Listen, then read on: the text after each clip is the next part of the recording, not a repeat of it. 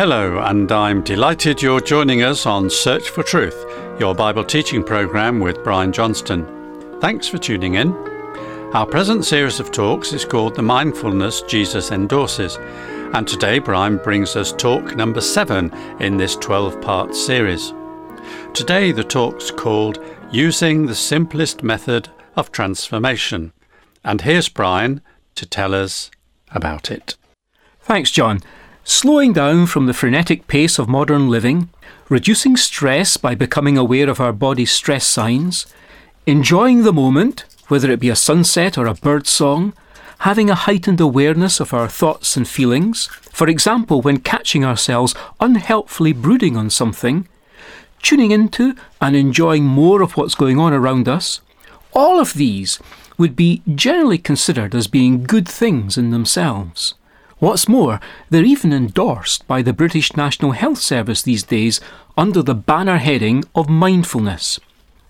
While some might reject all value in such things because they smack too much of self absorption, or maybe even because of the suspected Buddhist origins of this modern trend, others ask what if a Christian version of it should capture the idea of basking in our beliefs, holding scriptures in our mind, and connecting more deeply with God in our lives as we journey through each day one moment at a time.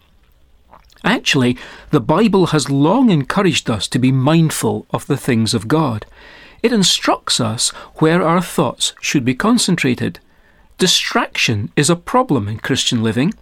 The things of the here and now tend to press themselves upon us, taking our focus away from eternal realities. Many times we find ourselves having to renew our perspective. The Apostle Paul talked about the things that are seen being temporal, while the unseen things are the eternal ones. When I hear those words of Paul in 2 Corinthians chapter 4, I always think about a time when my wife and I were living in Belgium as part of a church mission there. And a group of friends came over from the UK to support a baptismal event we were hosting. The party included the elderly parents of a colleague, a fine Christian couple. The next morning, the visiting group leader had planned an early start to take in some sightseeing.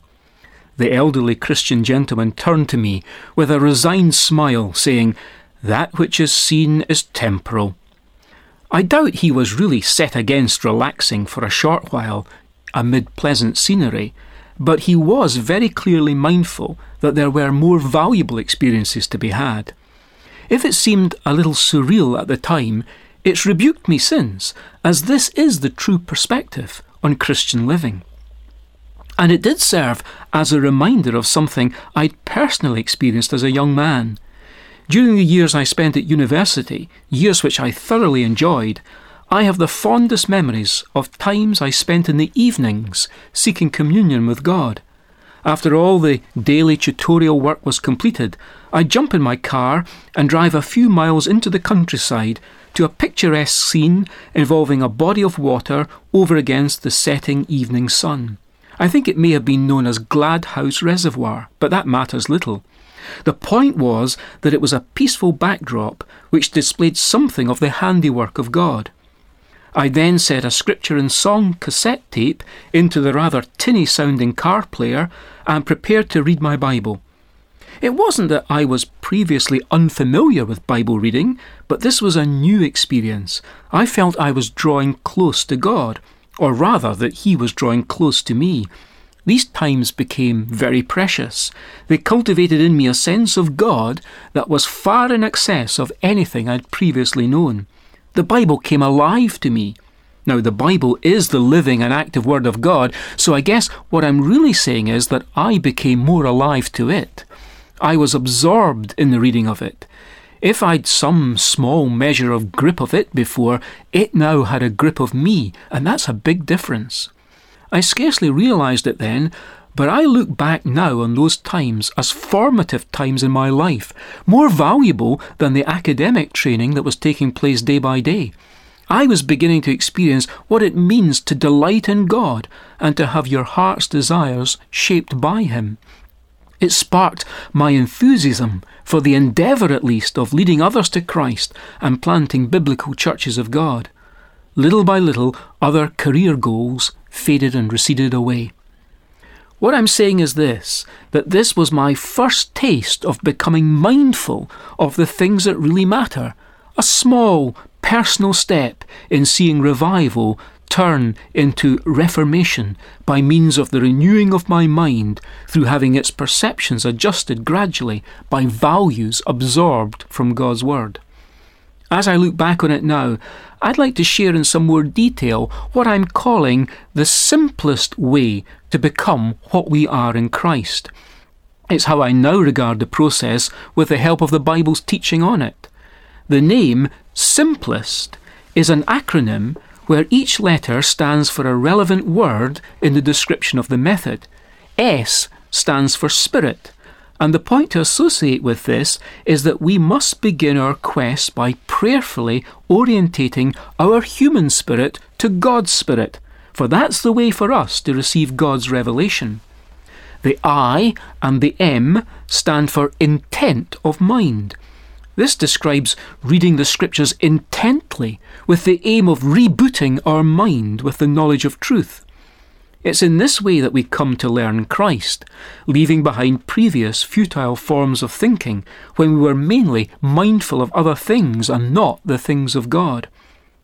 So S for spirit, our own human spirit, and I and M for intent of mind. Those are the first three letters of simplest. And next, the P stands for penetrates the heart, which is what God's truth does when our mind is set on God's things.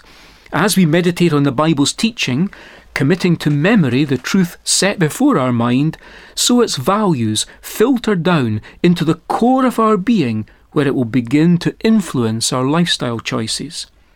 This is where we pick up the L and the E of simplest, drawing them as first and last from the word life. The heart at the centre of our lives is where we reflect on God's things with purpose of heart until they come to shape our will and we submit our mortified body as poised to do good and for productive outcomes in our life. Our soul's transformation is now underway. By the way, that's the S and the T that completes our acronym SIMPLEST it's the S and the T from the initials of soul's transformation. We are now ready to display modified behaviour in the life of our soul, this being the result of processing our altered thinking.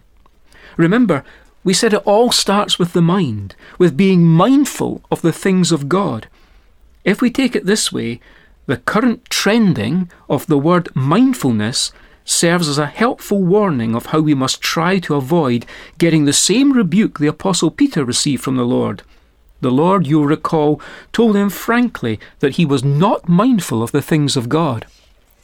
The step by step procedure can be once more summarized as prayerfully orientating our human spirit to the Spirit of God, preparing prayerfully to receive God's revelation, His communication through His Word, and then reading the scriptures. It begins with an intellectual exercise as we first attempt to understand what we read, so engaging the mind with the knowledge of it, and this is helped if we commit a daily text to memory. So we set the mind, setting ultimate truth before it as we seek to grasp its significance. And this brings into play the heart, which is where we allow truth to penetrate down into, this being the seat of meditative reflection, if you will, in our lives. It's the central processor that shapes our will. All this then issues forth in the life of the soul, helping us to live in the truth, not only knowing it, but applying it to transform our behaviour. We are complete in Christ, but is this not how the Bible itself instructs us how we become in daily life what we already are by the grace of God in His sight? It instructs us to be mindful at all times of our Christian identity and character. Of course, we can't do this ourselves. It's only by working with God. We obviously need God's help, for no one can crucify himself or herself. Mortification is a forgotten Christian discipline all about recognizing evil and refusing it by setting the mind such that we can bring to submission our body so that it becomes poised to do good, not by force of will, but by spiritual disciplines, which are about breaking bad habits and making good habits. It helps us to turn from evil when we make no provision for the lusts of the flesh. Negatively, it's by figuratively gouging out our eye and cutting off our hand or foot. More positively, it's by setting our mind on things above, things of the Spirit of God. So it's both by putting off what's inconsistent and putting on what's consistent with the life of our risen Lord. Daily, God's Word, in the power of His Spirit, enters the mind and filters down into the heart, and there shapes our will to produce change in the life of our soul. Spiritual transformation is this overall process by which all the elements of self take on the character of the elements of Christ.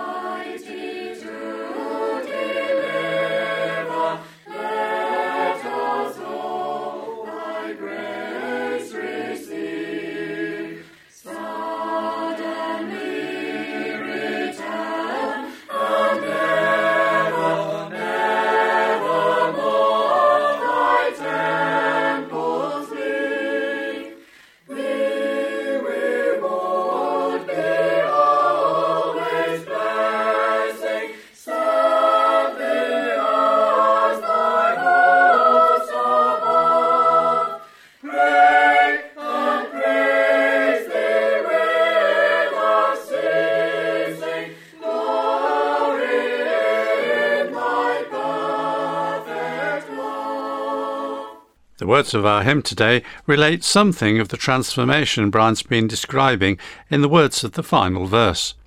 Finish then thy new creation, pure and sinless let us be, changed from glory into glory, till in heaven we take our place. As usual, there's a transcript book for all the talks in this series, and you can obtain it free by asking for the title The Mindfulness Jesus Endorses. You can order the book by email or by post from our address. Search for Truth, Hayes Press, The Barn, Flaxlands, Royal Wootton Bassett, Swindon SN4 8DY, UK. Our email address is sft at churchesofgod.info. So many thanks for the privilege of your company today. We do appreciate your interest in these programs and we hope to see you again next week. But until then, it's very best wishes from Brian, David, our singers, and me, John. So cheerio, and may God richly bless you.